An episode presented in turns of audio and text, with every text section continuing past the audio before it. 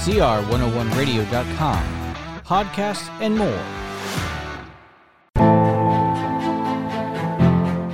Welcome to Out of the Question, a podcast that looks behind some common questions and uncovers the question behind the question while providing real solutions for biblical world and life view. Your host is Andrea Schwartz, a teacher and mentor and founder of the Chalcedon Teacher Training Institute. Among the issues surrounding the subject of human life is whether or not someone who is suffering has the right to end his or her own life or seek the help of another to do so. The obvious biblical response is to affirm that God's law instructs that thou shalt not kill, and that would include killing oneself. However, the subject is often an emotional one, framed in such a way that if a person has a terminal disease or condition, the most merciful thing to do is to do all that is possible to end that suffering. This is far from an abstract issue, as there are many who suffer from debilitating, painful ailments, and as many who suffer along with them as their caregivers. Today, I have Cheryl Stansberry with me. Cheryl is a wife, mother, home educator, and someone who is intimately aware of the kinds of circumstances I have just outlined. Her son Joshua passed away in early April of 2022 after many years of a debilitating neurological condition. I've asked her to join me to explore the question, can joy be found in suffering? Cheryl, thanks for joining me today. Thank you. I'm happy to be here. Well, before we get into the meat of the question and a discussion on it, tell us a little bit about Joshua and when his condition was diagnosed, and a realistic description of what his life, and by extension, your entire family's life, consisted of. Joshua. The thing about Joshua is he's always his smile. He's always had issues since he was younger. He was failure to thrive baby. He had global delays, but it wasn't until the fall of 2015 that we really started noticing something was wrong. Um, his shoulder was drooping and his painful walk. He was complaining a lot about not being able to walk. It hurt him so much. How old was he then? About 11, I believe. Okay. And it just kept getting worse. And we went to the doctors and they weren't sure what it was at first. They did all kinds of testing but as as time went on, they did the scans and they they found the excess iron in his brain. And about that same time, he was losing his ability to walk. And they did a swallow study on him. And they said that he wasn't safe to eat normal food anymore. And he couldn't drink and he couldn't eat things that were his favorites, like even pudding. The muscles down his throat were so weak that it would go into his lungs. I and see. he just wasn't growing properly. Okay, so just to configure your family, Joshua was one of four children? Yes. And where is he in the sequence?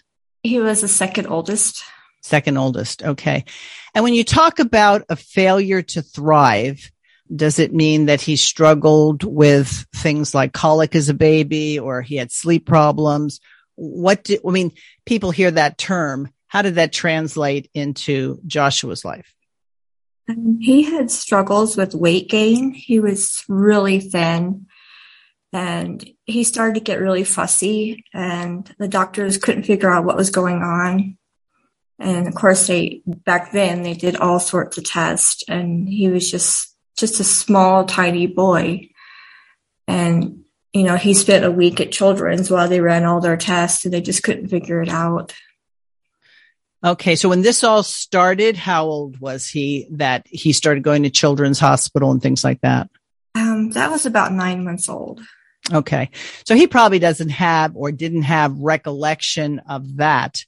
Did you find that as he was becoming more mature and more aware of things that he knew that something that he was experiencing wasn't being experienced by other people? Um, well, for most of his life, he was at a level of a four year old, but I know watching, he was watching children, you know, they'd be playing, running around, and he'd just sit by the window and with a sad look on his face, you know, he couldn't do that anymore. I see. So when you said um, he related as a four year old, do you mean mentally as well as physically or just um, physically? Mentally and emotionally. Okay. So but did Joshua always, ever talk? A little bit, um, not extensively. Um, usually a few words in a sentence.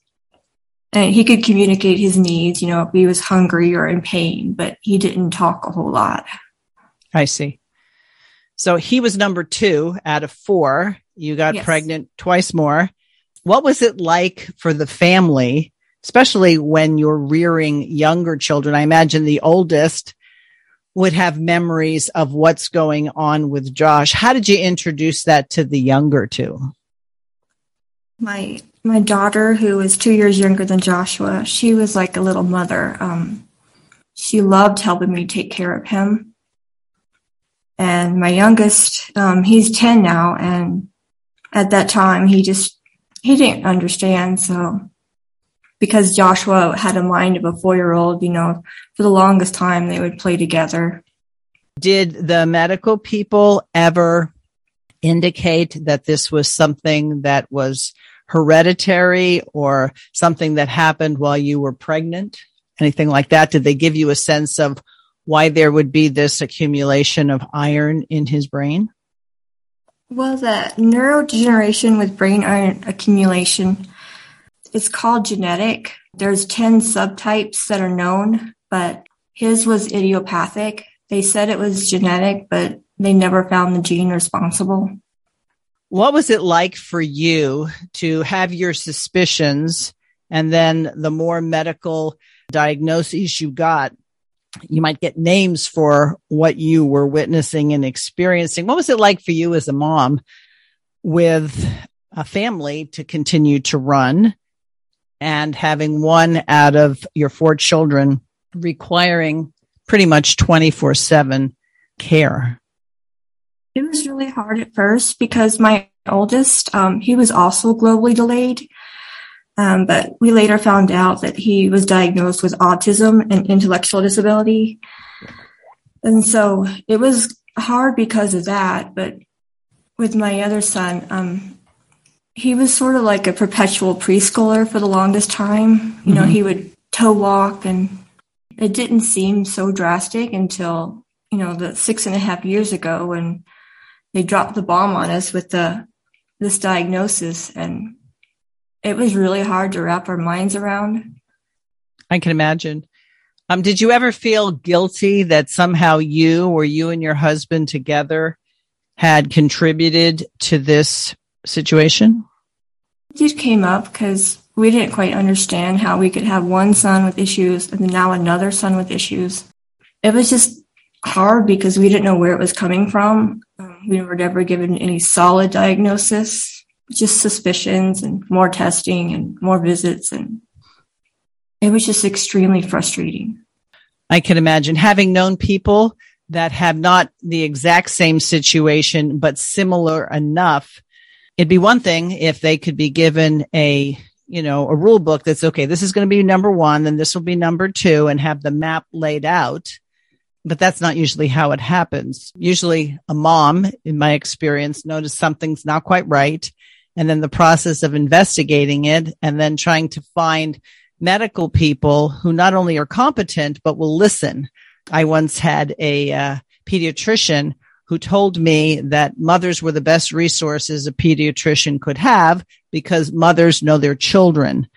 So did you find that you had medical support, extended family support, and even a church community or your own community in the area, your neighborhood or whatever that was supportive? Or did you find people kind of standoffish?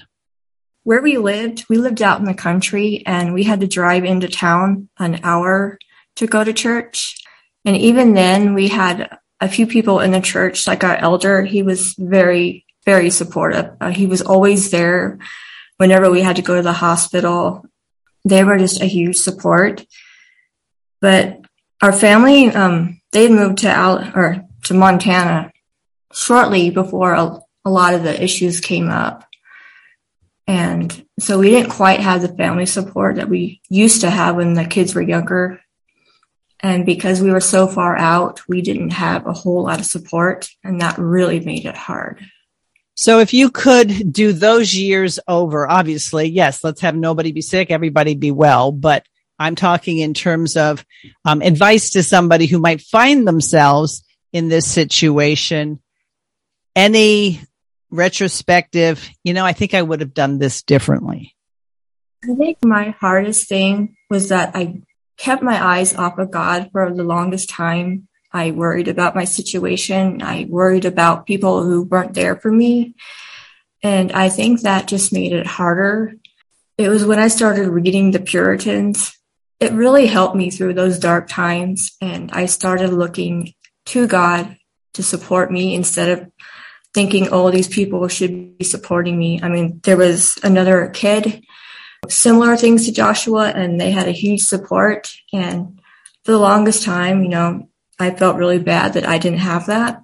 Mm-hmm. So looking back, I probably should have kept my eyes on Jesus a whole lot more because comparing myself, you know, wishing something was different, I wasn't very content and it just made things all the much harder. You said you read the Puritans. Anything specific that comes to mind? Um, Jeremiah Burroughs, the Rare Jewel of Christian Contentment. That book just, it really grabbed me. Yes, that is a good one. And I've had that recommended many times. And that was actually my reading material during the pandemic. And even when I myself got COVID, it's funny how easy it is to be discontented without recognizing all the benefits you have. Suffering comes along and I guess our first knee jerk reaction is, I don't want to suffer. Who wants to suffer? But the, the question I posited at the beginning is, can joy be found in suffering? And you commented that Joshua always had a smile on his face. And I've seen photos. Was it a genuine smile or was it the kind of thing that people might say, oh, well, that's just how his muscles are reacting to his problems? When I ask people um, after he died what, you know, how he had impacted their life, the first thing they said is his smile. He was always smiling. I have these pictures of him in the hospital when he had surgery after surgery and he's just always smiling you come into the room, he smiles, he reaches out his arms to give you a hug. That's just who he was. So I imagine if he would flash a smile, there were times like he probably wasn't smiling when he was sleeping and there were probably times that you saw a smile happen. This, we're not talking about a painted expression on his face. You're talking about a recognition when he saw someone that there would be a smile. Yes, there was pure joy in his eyes. He had such a simple face. Uh, he loved people. Before, when he was still able to walk, he'd walk up to complete strangers and give them a hug and smile. And they would tell us afterwards that he really made our day. Wow. So I imagine that the last bit before Josh actually passed was probably a bit more dramatic than the day to day struggles that you experience. Can you share a little bit about his final months? Around December, um, you could really see that he was going downhill. He used to love eating, you know, snack packs and puddings and applesauce. And it got to the point where he could hardly swallow anymore. Um, he used to be able to sit at the table prior to that, and he wasn't able to even hold his head up. He was in so much pain, and you know, the smiles, they were so rare. And he had gotten a new wheelchair.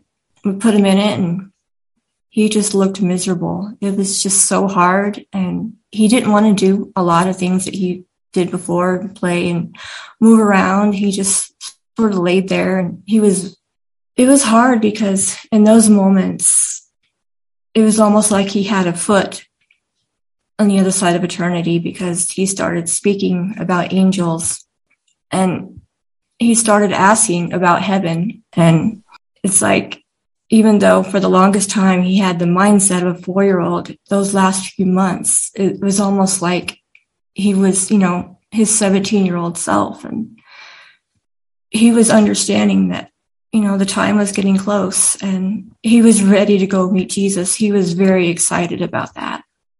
So throughout all this, you didn't treat him as someone who didn't need to learn. It sounds like for him to understand about Christ and to uh, understand about heaven, even though he had issues, you continued to be a homeschool mom to Joshua. Yes, he he loved learning. He loved drawing and playing with his blocks and he loved being read to. He especially loved listening to hymns. They really calmed him down. His favorite was It Is Well With My Soul. So tell me a little bit about obviously there's a lot that has to be done. If you're going to go anywhere as a family, you have to have the necessary equipment for him. You have to get him into the wheelchair. You, you probably had to have a special van that he could be transported in. Did you ever experience looks or helpful advice? And I'll put that in quote from people who sort of said, wouldn't it be better if God had taken him sooner? Did, did you ever have well-meaning people who would say in a, with a smile on their face, this would be better if he wasn't still alive? No, I think people looked more on us like with a little pitying look, but I think Joshua's smile disarmed him a lot because whenever he'd see people, he'd just have a smile on his face. I see. Did you ever have medical people make suggestions in terms of lessening the stress on your own family? You know, if you did this particular thing, this would all be over? Because I know sometimes when people have an adverse prenatal diagnosis, they have medical people heavily encouraging abortion. Did you ever experience anything like that? No, but I did have a, a doctor really, we were discussing um, his spinal surgery, and the doctor told us, he's like, it probably won't increase his quality of life. So, you know, you may not want to do the surgery. Did you do the surgery? We did. And how did that turn out? It was really hard at first. And then a few weeks later, we were back in the hospital because he developed an infection. And so he had to go on a round of antibiotics. And he was there for another week. But when we talked to the other doctors, they agreed that it was definitely the best decision and it helped him breathe better because he was basically bent in half. He had a 90 degree lordosis and it was affecting his lungs. And other doctors disagreed with the doctors who didn't think it was going to improve his quality of life because they said that it obviously did. So tell me a little bit of your take on what is quality of life. I mean, people can talk about this abstractly academically, but uh, does your definition of quality of life have to change as things like this progress? Or was it more a question of once you got back into the word that you found that you were defining that differently? I remember reading an account of a, a girl who had a serious illness and she didn't agree with the quality of life thing and she had help with the doctors and to kill herself. And even then, it was I just could not agree with it. To me, it's not about quality of life. It's about serving, honoring, and glorifying God. And, you know, Joshua, throughout all his pain, you know, he, he had a simple childlike faith and he loved church. He loved singing the hymns as best he could. He loved his pastor.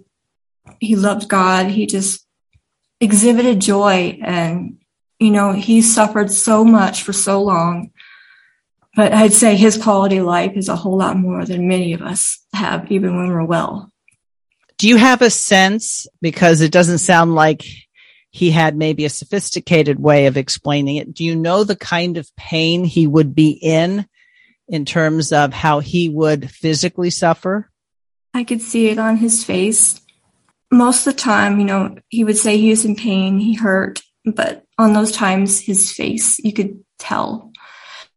And the really bad times, he'd had this really piercing cry. It's like a scream. And it would just shatter my heart. I can imagine. Now, my understanding, and this is a rather simplistic way to talk about it, but none the same, that pain usually comes when circulation in an area is compromised. With the way his body was distorted, was that going to be causing um, organ failure because of the inability to have good circulation? Sure. I think it was more like a stiffness and contractures. The dystonia was pulling on his spine. The one um, he had a complete spinal fusion, so from all the way top to bottom, and it would pull on him and it would constrict his throat to where he could barely breathe. He would, it would just contort him and I see. Was his condition such that someone had to be awake and up with him at night? I would stay up with him. I'd put him to bed and I'd stay up for a while. We had a baby monitor. So if he woke up in the middle of the night, which this last year he did a lot, he'd wake up screaming. You know, I'd be right there to give him medication, rub his back and comfort him until he fell asleep again. I see. So once you had a sense that you were on a downward trend here, so there was medication that he could take to ease his pain? Yes, we tried um, a lot. Um, shortly before he died, his we found out that his baclofen pump malfunctioned, so he was going into withdrawal, and by then his pain was excruciating. Oh, I see. So I, am familiar with that, but I'm not sure my listeners are. Explain the baclofen pump. Um, the baclofen pump helps with the dystonia, and he had had it installed back in August in 2018 because the dystonia was getting really bad. He was just, you know, shaking and contorting everywhere, and he got to where it would attack his throat, and he couldn't breathe very well, and, or eat, or. I see. So tell me a little bit about the other kids in terms of did, you know, you're a mom of four because one requires a lot of care doesn't mean that one is more important than the others. Um, in some families I've witnessed, there's resentment. Uh, one family that I had a very close relationship with, um, one of the children ended up being anorexic and bulimic as a mom, as the one who's keeping the ship afloat, you know, your husband keeps the ship afloat financially and things like that, but you're the household manager. Tell me a little bit what it was like making sure each of the children got mom. A lot of the times my husband and I would trade off and we'd spend extra time with one kid or two. And we also try to do a lot of family things together when we were able to make sure that each kid felt like they were getting attention The kids were actually pretty good about helping take care of him. They loved to include him when they were outside playing, like on the trampoline. We'd put him up there and they'd bounce around him and, or they'd play cars or just play out in the dirt with them. They were pretty good about that. Well, that's good. Um, that says a lot about the training and the atmosphere or the society of your household because I've seen it go the other way. So again, the reason I asked you to come on is that not only do I know people who are going through the kinds of things you're going through, there be, might be people who don't know it, but a circumstance like this is right around the corner for them or even a couple of years down the road. So there are probably good days and bad days how do you mark them in terms of getting through them? Um, one thing I've learned a lot is that God never wastes pain. He brings so much good out of the hardest situations. Um, you know, with my, with Joshua, with my son with autism, and my husband was in a bad car accident few years ago. Um, all these trials, they've taught us so much and they've caused us to lean on Christ more than ever I mean, the days have been really hard, but you know, I wouldn't trade the experiences for anything because God is making me more like Christ every day. Mm-hmm. So I can almost hear people thinking, okay, so she's saying that retroactively or retrospectively. And that's a good thing because we often learn things retrospectively.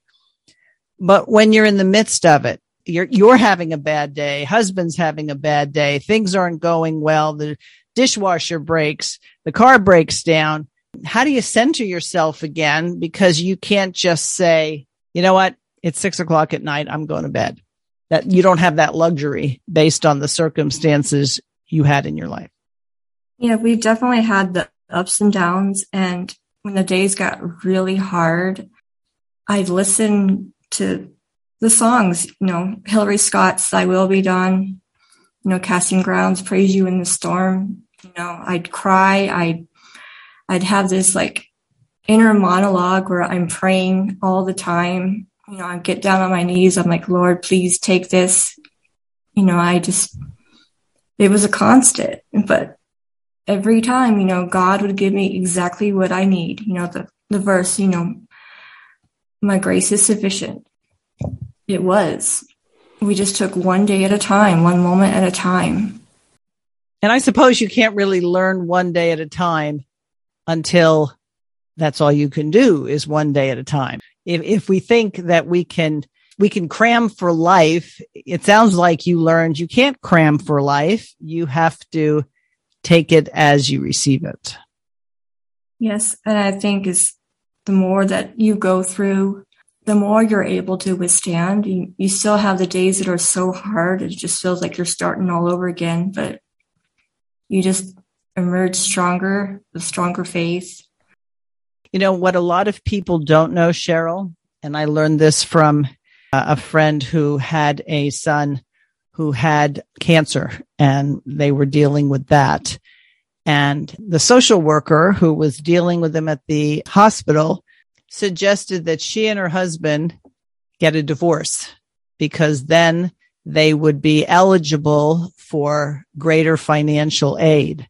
But she also told them that it's not uncommon when you have a child that has tremendous medical needs and needs a lot of care that sometimes that actually disrupts a marriage and it's not even unlikely that people get divorced.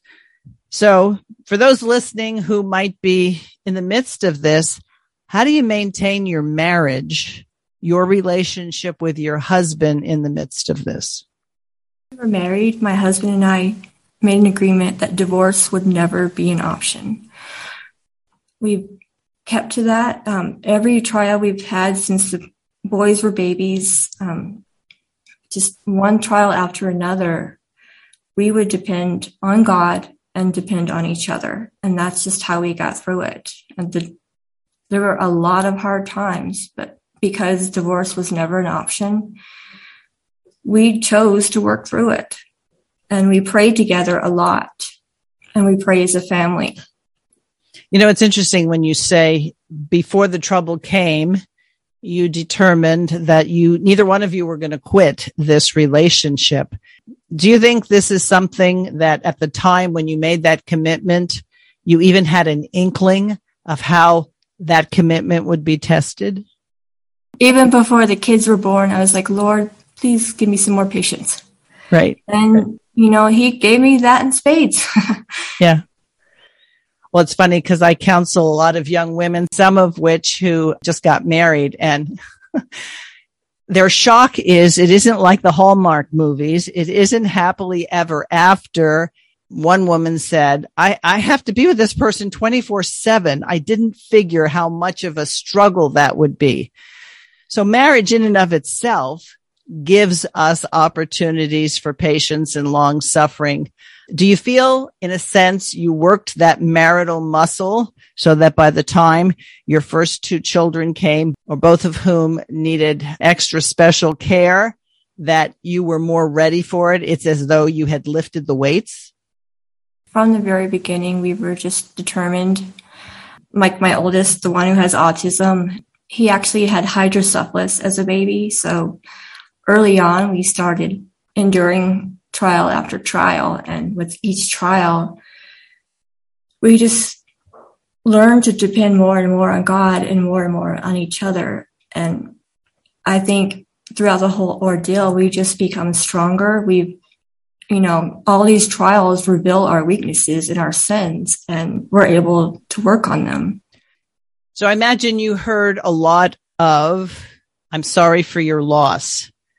But during times like this, Paul's admonition that to live is Christ and to die is gain. Did that have special meaning for you at this point? It did. Um, those last two months were really hard, and I actually was praying to God every night for two months that He would take him home. I could see how much pain he was in, and I knew that the time was getting close. And I kept imagining, you know, my son who could barely talk, he couldn't walk, he was in so much pain, that he would step into eternity with no pain. He could walk, he could run, he could be with Jesus. He loved God so much and he was ready. Well, that's beautiful. And I know that just the amount of time that you had to partition in your day, I imagine there's a big hole right now. Talk a little bit about that. Three and a half years doctor visits, the therapies, the hospital stays, the surgeries. I'd have to change him, give him his medication, feeding through the G tube. And when he was gone, it just, it was like, what do I do with myself now? Because I spent a huge portion of my time taking care of him because he wasn't able to. Well, I experienced that myself. My mom had been sick from the time I was in seventh grade till the time I was a sophomore. And then many, many years later, my mother-in-law came to live with us. And I don't think you can appreciate until there's the absence of your need to care for someone, how much you benefit from being a caregiver. Um, yes, it's hard. And oftentimes people sort of don't pay attention that the caregiver has got issues and needs for support as much as the person who's ill. Don't you find that this is what you had to go through with Josh and your older son and just life in general is sort of like you got a PhD as opposed to all those people who go to school for years and years and years, but don't get to experience what you did. I always think back to the Puritans when they talk about being in the school of Christ, how they deal with afflictions. And I think through everything, um, God is actually preparing me to serve. He's placed in my heart a desire for hospitality. And as a writer, you know, possibly, you know, leading Bible studies, just servant evangelism. He's just, he's taken what I went through and he's turning it around and he's going to make it into something beautiful. And I really believe that's what he's doing. I often think that if I hadn't gone through a lot of the things I went through as a young girl, I wouldn't see what other people were going through. I, I remember distinctly, it was the beginning part of my sophomore year of high school when my mom passed and I was in the girls' room and two of the, my classmates were talking they didn't know I was in there. I was in one of the stalls and they were saying, I just don't know what to say to her. I mean, I, I feel bad, but I don't think I'll say anything. And inside of me, it was like, no, I want you to say something. Please don't ignore me. I would rather you listen than think I'm too fragile.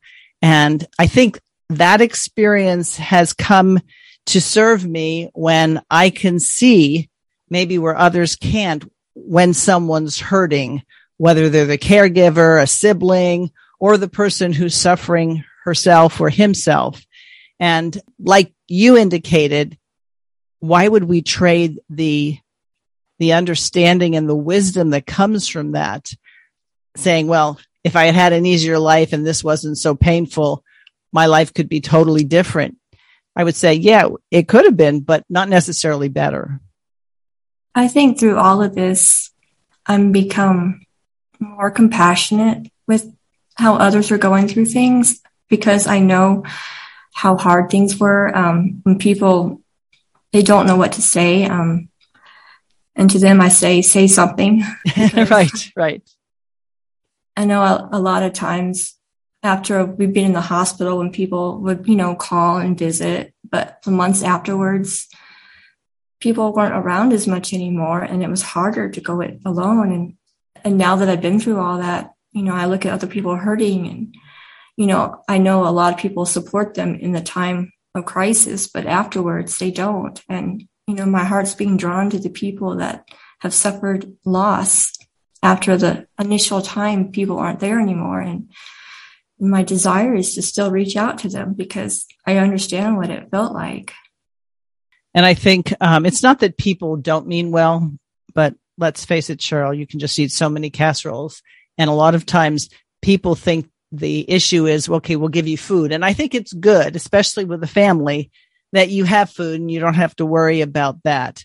But I think they miss the fact that what you need and want at that point is human contact and not, you don't only want people to come who are going to say brilliant and insightful things. Sometimes you want someone who's just going to hang out with you. And sometimes you want someone who'll just listen. That's exactly right. Um, I think if people just, you know, write a little note and said, Hey, I'm thinking about you. I am praying for strength, you know, be a little bit specific what they're praying about and just letting them know that they care. Uh, it really goes a long way. And I even think sending a funny picture, hearing a joke, something that you think you're mutually interested in. It doesn't always have to be so heavy and so meaningful. It could say, we're just living. That's exactly right. I, you know, I'm a big fan of ferrets and dachshunds and I, I would love it when my friends would just, you know, drop an email or a message, you know, with a little picture of a dachshund. It just, it really made my day. You know, your friends, what they like and, you know, they just need a little note of encouragement, you know, something to laugh at or something they enjoy. So I saw on your Facebook feed that your family is intentionally planning ways that you will continue to celebrate Joshi, as you call him. Tell us a little about that.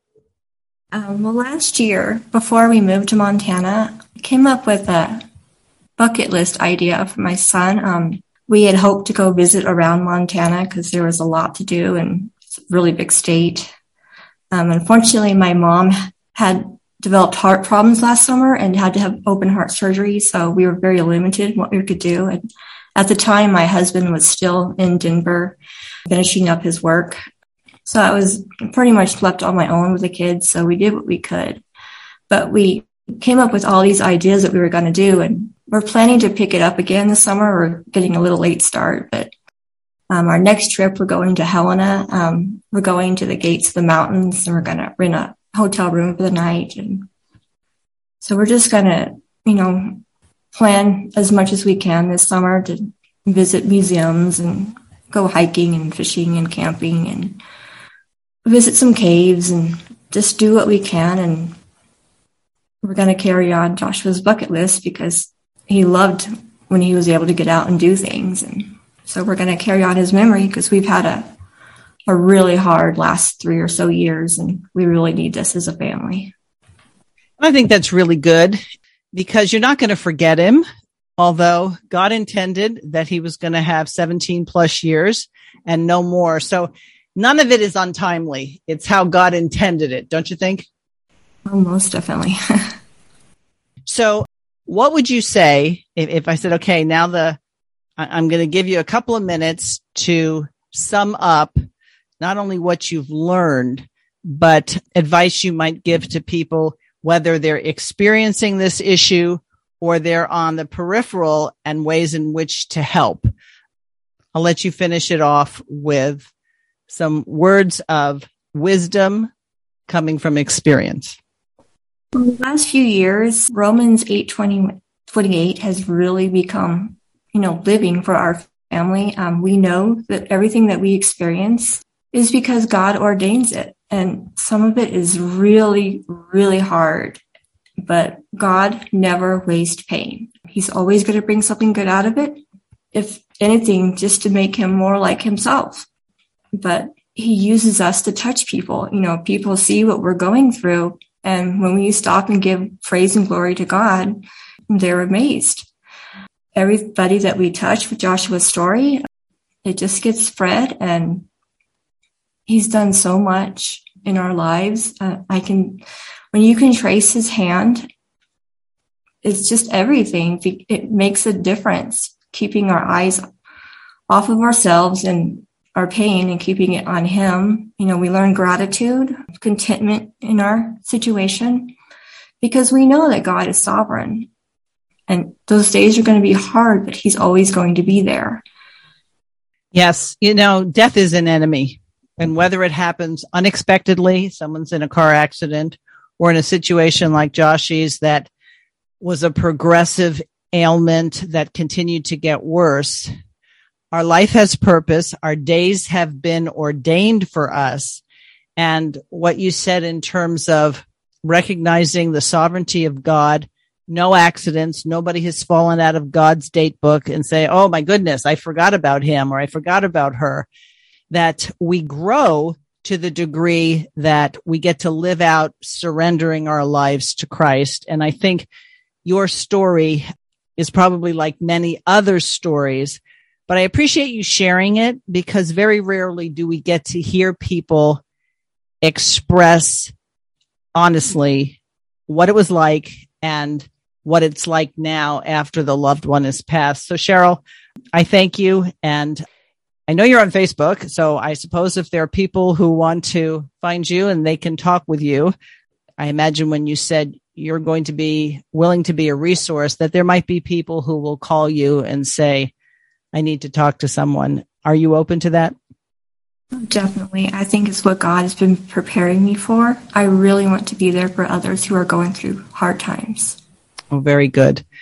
Well, listeners, I hope you've been encouraged by the sobriety of the story, but at the same time, hearing someone say that God was for her. And so circumstances, no matter how much they seemed could be against her, that she could stand and that she was able to learn what it meant to live day by day. Cheryl, I think you'd agree each day had enough trouble of its own. Most definitely. Most definitely.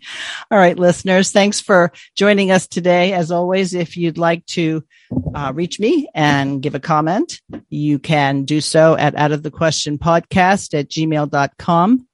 And we'll talk to you next time. Thanks for listening to Out of the Question. For more information on this and other topics, please visit chalcedon.edu.